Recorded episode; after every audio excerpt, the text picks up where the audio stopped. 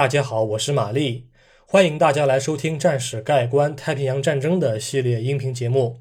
今天我将继续讲述荷属东印度群岛战役中的肯达里作战。肯达里二号机场被日军占领之后，剩余的何方守军就向西撤离，准备利用西里比斯岛茂密的丛林打游击战。荷军的撤退路线基本上是与科内韦哈河的流向是一样的。他们不断地前往该条河的上游，同时与河流保持一定的间距。不过，在讲述荷军的游击作战前，我想先聊一聊日本海军在海上发生的一次事故。在本专辑的多期节目和序言当中，我已经阐述过了啊，失败和胜利是互相包裹的关系。虽然日军战果一直很拿得上台面啊，但是在胜利背后。其实它本身确实是有一些问题被掩盖住了，不把这些问题揪出来，就不能够完善历史叙述的因果链条。那么做如此体量的专辑就没有任何意义了。好，我们现在先来看一看日本海军发生的一次撞船事故。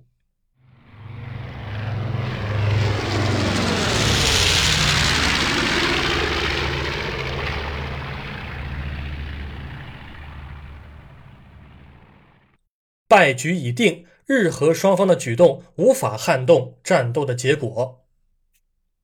一九四二年一月二十五日清晨，森国造大佐指挥的佐连特已经占领了肯达里二号机场，城镇也被日军占为己有。日本帝国海军第二十一驱逐队的四艘驱逐舰奉命前往肯达里支援第一根据地部队。讲到这儿，我想先来解释一下什么叫做根据地部队啊。以往我在讲述战斗序列的时候，经常会忽略他们的存在，因为舰艇数量比较多，而且他们也不是什么主力部队，我没有必要像报菜名一样用枚举法让听众听我讲绕口令。但既然在战史叙述中讲到这儿了，那么我就愿意花一点时间来聊一聊什么叫做根据地部队。根据地部队英文译为 Base Unit，是日本帝国海军随着自身海外领土扩张过程当中诞生的部队。从甲午战争、日俄战争一直到一战，我国就丢掉了旅顺和青岛。日本拿下之后，日本帝国海军的职能也渐渐地从近海防御转向至海外领土和交通线的保卫工作。为了确保海军能够在多个港口之间停泊、休整、维修和补给，日本就建立了根据地部队。在太平洋战争初期，根据地部队不到二十个；到一九四五年八月投降的时候，根据地部队数量达到了五十五个。一般来讲，根据地部队就是保卫重要港口安全的部队，但是他的工作相比美方的暗防部队来讲，更加的复杂和琐碎。比方说，在占领重要港口之前，根据地部队一般会下辖各类辅助舰艇，包括扫雷艇、布雷艇、驱潜艇和炮艇等等。他们要确保水域的安全，同时要掩护两栖部队和支援舰队，使他们机动更加自如。在占领港口之后，根据地部队要承担着保护港内设施的重任。不仅要派出炮艇巡逻周边水域，还要进行数据测量、架设通信、船舶的补给与修理，以及处理各类港务工作。这里的第一根据地部队属于特设根据地部队，也就是一般意义上我们所讲的根据地部队。另外有一种部队叫做特别根据地部队，基本上会以地名来命名。两种部队的职能其实差不太多。当时跟随东方进攻部队夺占肯达里的是第一根据地部队，支援这支舰队的第二十一驱逐队，包含四艘驱逐舰，分别是初春号、初霜号、紫日号和若叶号。当天早上海况非常不理想，不仅有大雨，水面的雾气也没有完全散开。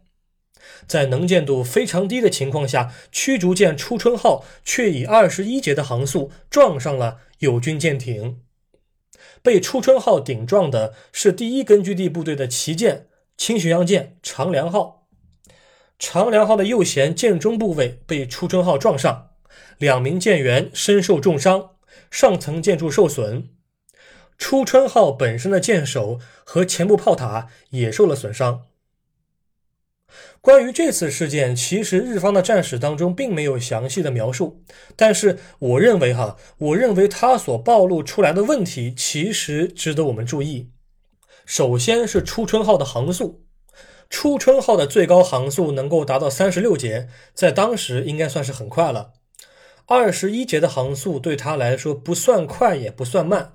应该是属于经济航速的范围之内，他以这个速度撞上长良号，很有可能是舰上官兵是真的没有看清。就算日方通信再及时，此类事件还是有可能是无法避免的。为什么？因为当时的舰船没有定位系统，只能够拿着海图比对，同时舰船的人工定位也仰赖于规范实时的图上作业。很可能当时糟糕的海况是日方舰船忽视的主要因素。其实，不同编队的舰船应当尽量避免在清晨和傍晚的时候进行编队汇合，因为水面上漂浮的薄雾会降低能见度。同时，阴天、下雨天、暴风雨也是制约舰艇行为的重要因素。其实发生在有舰之间的撞船事件，或许还是事故当中最轻的一个了。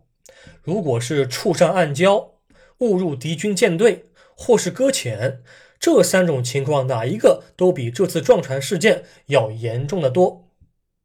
可以发现，当时的日本海军任务还是繁重了一些，性子也比较急，毕竟得赶在美军支援前完成多个岛屿的夺占任务，要不然海军。就得遭殃了。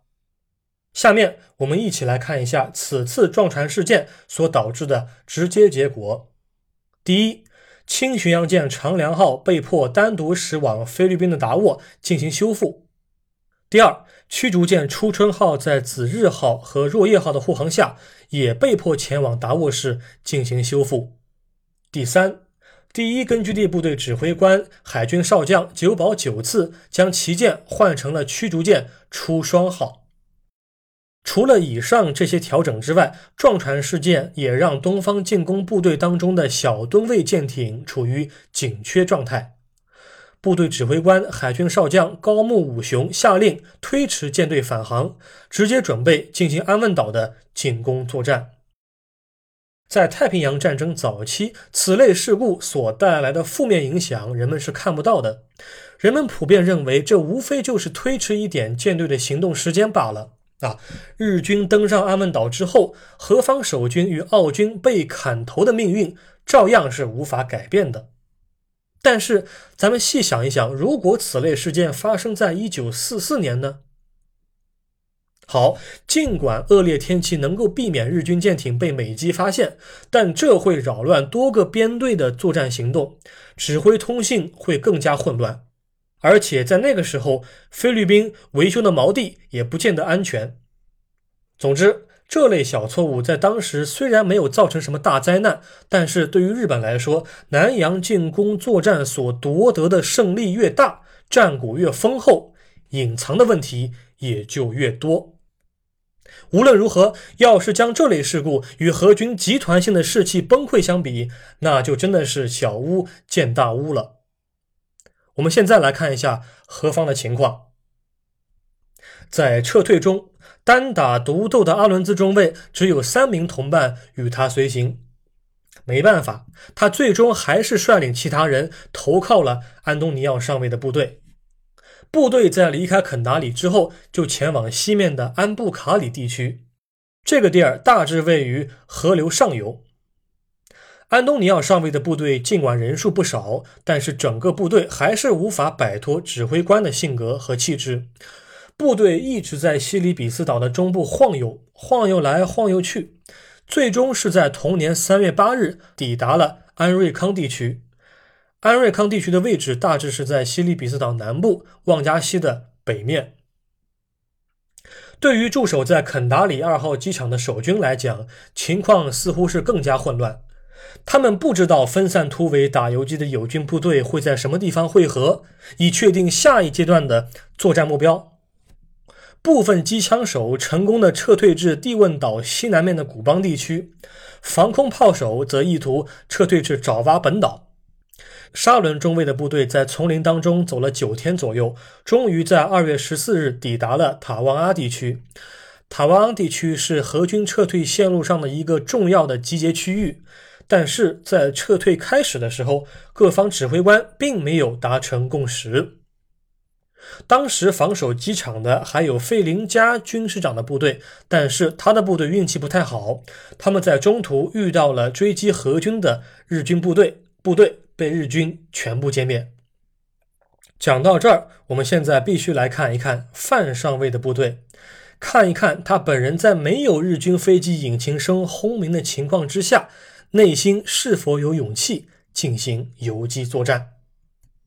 肯达里二号机场失守之后，范上尉将俄军兵分两路分散突围。第一路俄军由军事长范布鲁赫指挥，他们将前往塔瓦阿地区；第二路合军由范上尉本人领导，先不着急撤退，先与之前追击逃兵的两个战斗小组会合之后再说，然后再前往塔瓦阿地区集结。一九四二年二月二日，两股部队成功的在塔瓦地区会合，营地和电台均已架设完毕。此时此刻，范上尉的手下已经多达两百五十人，一共有六个战斗小组可供调遣参与战斗。因为之前出主意的威提赫上尉对这一带地形比较了解，所以范上尉就让他指挥所有的战斗小组组织防御。三个小组驻守在北面的阿西努阿地区，两个小组待在塔瓦阿营地的周围，剩余一个防守营地的东面。同年二月七日，军事长范布鲁赫的手下在阿西努阿地区成功击退了日军巡逻队的两次进攻，并摧毁了一座桥梁，手下士兵伤亡八人。在整个二月，俄军持续击退日方的巡逻队。仅二月二十二日当天，日军在俄军的埋伏下就当即毙命三十人。塔瓦阿地区，它毕竟只是一个暂时的营地，日军不可能在不改变战术的情况之下，持续性的在俄军埋伏下送人头。所以，早在二月中旬的时候，范上尉就派专人前去寻找西里比斯岛俄军总指挥马里努斯·沃伦上校。两周之后的二月二十六日，沃伦上校电告范上尉，命令他率领部队前去岛屿的西南方与剩余的守军会合。范上尉在收到命令后便率部出发。他们一共花费了七天时间，翻山越岭，来到了一个叫做罗赫罗赫的滨海村庄。接着，他们在村庄当中雇佣了当地的十艘民船，将上百人的部队运送到对岸。当范上尉的部队在同年三月十七日抵达集结地域的时候，他才发现沃伦上校已经率部投降十天了。之后，范上尉率领部队前往安瑞康地区，与仍在抵抗的戈德曼中校会合。十天之后，戈德曼中校、沃伦上校两位高官共同给范上尉做思想工作。至此，西里比斯岛上的所有俄军部队都已经放下武器。等待日方的处理。在整场肯达里作战中，指挥官的素养起了决定性作用。当日机在登陆发起前夕压制肯达里二号机场的时候，范上尉便主动逃离站位，手下士兵也有样学样。当两栖登陆发起的时候，安东尼奥上尉在收到日军登陆警告之后无所作为，消极指挥。他不仅离开了指挥岗位，前往滩头亲自查看情况，还乱用手下，大材小用，最终导致各方守军缺少指挥与协同，被数倍于他们的佐联特部队各个击破。范上尉虽然在弃守机场后意图弥补过失，但始终没能够找到很好的反攻机会。高阶军官率先投降，使得部下不得不放下屠刀，有样学样。另外，哈。两个上尉共同指挥一片地区的守军，真的是异想天开。谁想的？如果是两者建立一个指挥部，建立一个统一的指挥部，分管不同的地区，那也就算了。他们不仅分管的地区不一样，作战职能不一样，两者之间的通信也没有建立起来。传令兵还是一位中尉，中尉不指挥部队作战干嘛呢？传令吗？还是一个上尉告诉中尉要这么做的？在军官本身就已经缺乏的情况之下，安东尼奥上尉、范上尉等人仍然不清楚自己合适的站位是什么，那他们指挥的部队也就只能够成为待宰的羔羊了。当然了，俄军武器装备的缺乏也是一个重要因素，缺乏到连实行焦土策略应有的炸药都不能够凑齐。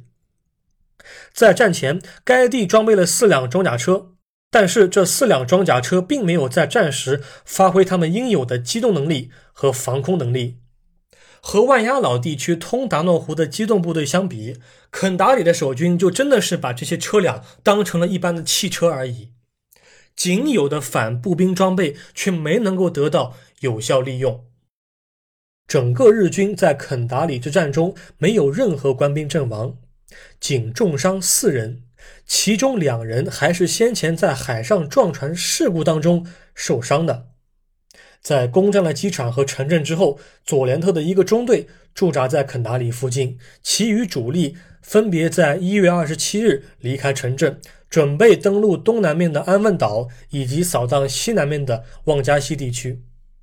俄军在肯达里作战当中没有具体的伤亡数字。但就战斗过程当中的各类伤亡来看，数字肯定是要高于日军的。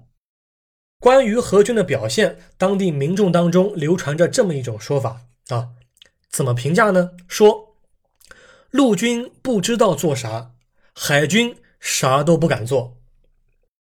好了，感谢您收听今天这一期节目，我将在下一期节目当中跟各位讲述日军登陆安汶岛的进攻行动。以及他们所犯下的战争罪行。再补充一句哈，何军的表现实在是太差了，看得我非常气愤。我们下一期再会。